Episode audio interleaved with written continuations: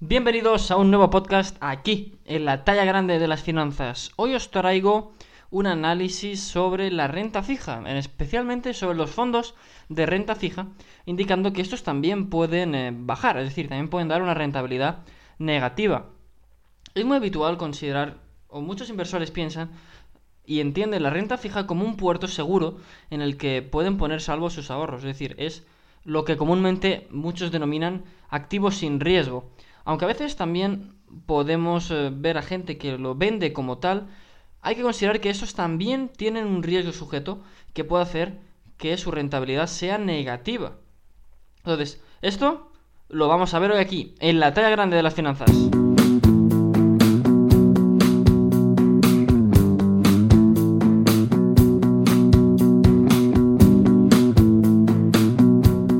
El primer análisis que vamos a hacer al respecto será teniendo en cuenta el momento en el que estamos hoy en día, es decir, los tipos de interés a cero que tenemos en, el viejo continente, es decir, los tipos de interés a cero que tenemos en Europa.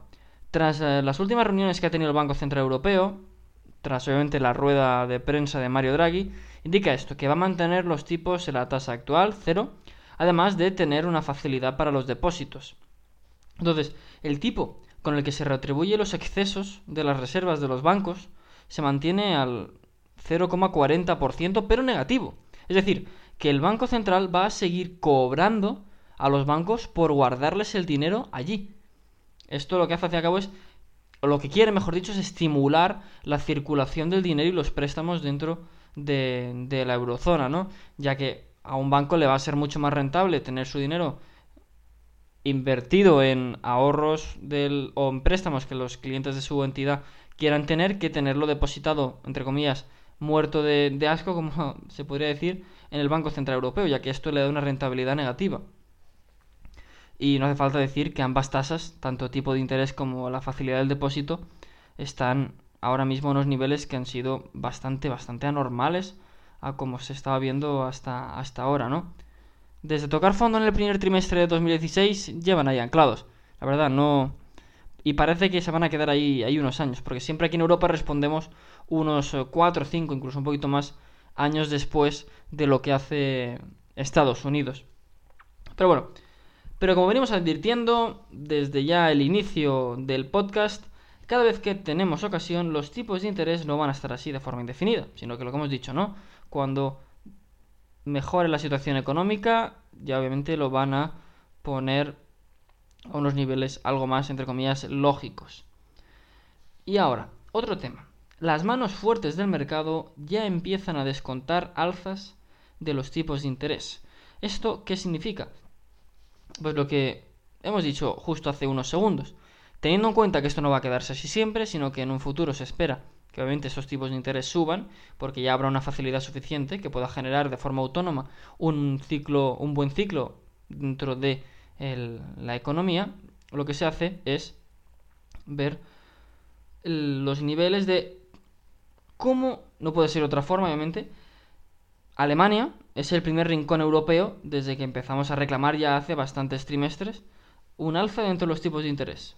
Esto es lo que indican los eh, políticos representantes de del país. Por otro lado, ¿por qué? Porque es uno de los países que mejor está colocado. Ahora mismo económicamente es la potencia europea, ¿no? Respuesta del Banco Central Europeo ha sido declarar que van a mantener no solo los niveles actuales, sino que van a tratar de mantener también la estabilidad dentro de los agentes del mercado, es decir, van a hacer una equidad. ¿Con ello qué pretenden? Pues favorecer el clima empresarial dentro de la eurozona, que todo el mundo pueda tener unos mismos conocimientos para no asustar a nadie, ¿no? Pero una cosa es lo que dice el Banco Central Europeo y por otro lado es lo que realmente luego hace. ¿Por qué? En Frankfurt son perfectamente conscientes del momento que se está viviendo ahora mismo. Y de hecho, hay algo que se, que se mueve respecto a los tipos de interés. Y así es de dominio público que el Banco Central Europeo ya ha empezado a discutir sobre el fin de los estímulos monetarios, entre los cuales se encuentran el qué? Las tasas de interés en niveles ultra expansivos, es decir, en cero, como están ahora. Las manos fuertes y los inversores inteligentes, entre los que podemos incluir a aquellos que ya son inversores profesionales, el mercado de bonos, por ejemplo, ya están empezando a descontar este escenario y los precios de los bonos así lo han recogido. Es decir, ya se está teniendo en cuenta que estos tipos de interés a cero va a llegar a su fin.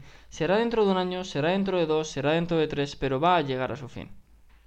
Entonces, igual que los ricos, como se indica, también lloran, la renta fija también baja. Efectivamente, la renta fija también puede caer, con lo cual no nos extrañemos que veamos una rentabilidad negativa en fondos de renta fija.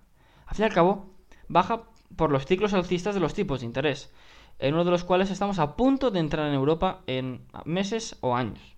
Depende ya de cómo nuestro amigo Mario Draghi quiera llevar la economía en la zona europea. Obviamente, si como inversor individual tenemos un título de renta fija, ya sea una obligación de un bono, una letra, antes de nada, indicaros que en próximas semanas haremos formación con respecto a, tipos de interés, eh, renta fija y todos los eh, conceptos que van dentro de, de, su nomenclatura, ¿no?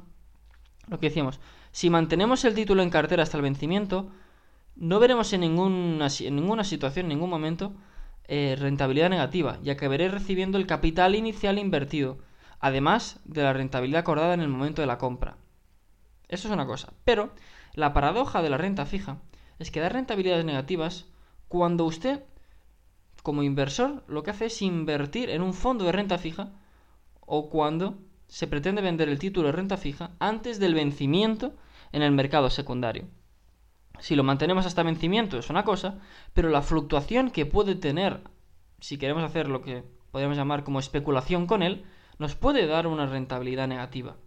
De la misma manera que podemos retirar el dinero y vender todas las participaciones de un fondo de renta fija antes de que venzan los títulos, es lo mismo que se hace pues cuando vendemos la cartera de, acciones, ¿no?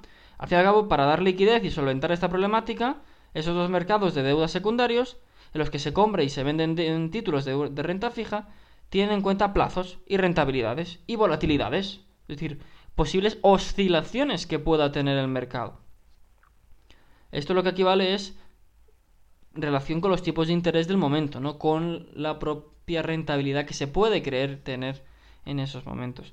De hecho, el valor de liquidación diario de las participaciones de un fondo de renta fija se calcula también pues con las valoraciones en el mercado secundario de los títulos de renta fija, es decir, tiene un subyacente que tiene una real em, relación con el mercado al que están asociados, ¿no? Pero ¿Qué ocurre con este precio de un título antiguo con una rentabilidad muy baja si los tipos de interés suben y además las nuevas emisiones del primario ofrecen una rentabilidad mayor? Podéis pausar el podcast y volverlo a escuchar, ¿vale? Lo que va a ocurrir es que estos títulos antiguos van a bajar de precio. Si estos títulos antiguos bajan de precio, es decir, sube su rentabilidad, porque los compradores les exigen el mismo rendimiento que al mercado primario, bajan las valoraciones de los títulos de renta fija que tienen los fondos en cartera. Al bajar el valor de liquidación diario de las participaciones de dicho fondo y al final esto se traduce en que llega esa rentabilidad negativa a los fondos de renta fija. Por muy extraño y paradójico que se dice que pueda, que pueda parecer, ¿no? La renta fija no es tan fija es lo que se suele decir, ¿no? Con los tipos de interés en un suelo tan suelo, aún lo es menos. Eh, pues el posible camino al alza puede ser largo, difícil y lento, lo que implicaría pues un mayor impacto dentro de lo que serían eh, los bonos. Obviamente, el primer día que Mario Draghi anuncie una subida de tipos de interés, no penséis que será tan sencillo hacer una operación rápida dentro del mercado de renta fija, porque obviamente, lo que decíamos al principio, las grandes manos del mercado ya lo están teniendo en cuenta. No podemos dejar de mencionar que este impacto negativo los precios de los títulos de renta fija influirá más en los precios de títulos con vencimientos más largos, porque se espera que tienen más tiempo de, de reacción. Como vemos, una vez más, los mercados, las cosas son no son lo que parecen. Entonces, cuando alguien os mencione renta fija, no penséis que vais a tener una rentabilidad asegurada. Porque si el Banco Central Europeo, hablando de Europa, tiene una política económica que puede diferir con la rentabilidad que se espera de ese activo, o una rentabilidad diferente con lo que se espera obtener de ese valor en un periodo de tiempo más corto o más largo del vencimiento del bono que tenemos, la letra del tesoro, etcétera, probablemente va a influir en la posible mayor o menor rentabilidad que dé en, en ese activo, ¿vale?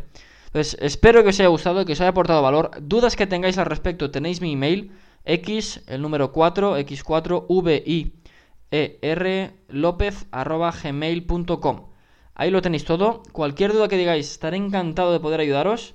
Y como siempre, mañana nos vemos aquí, un día más, en la talla grande de las finanzas. Adiós.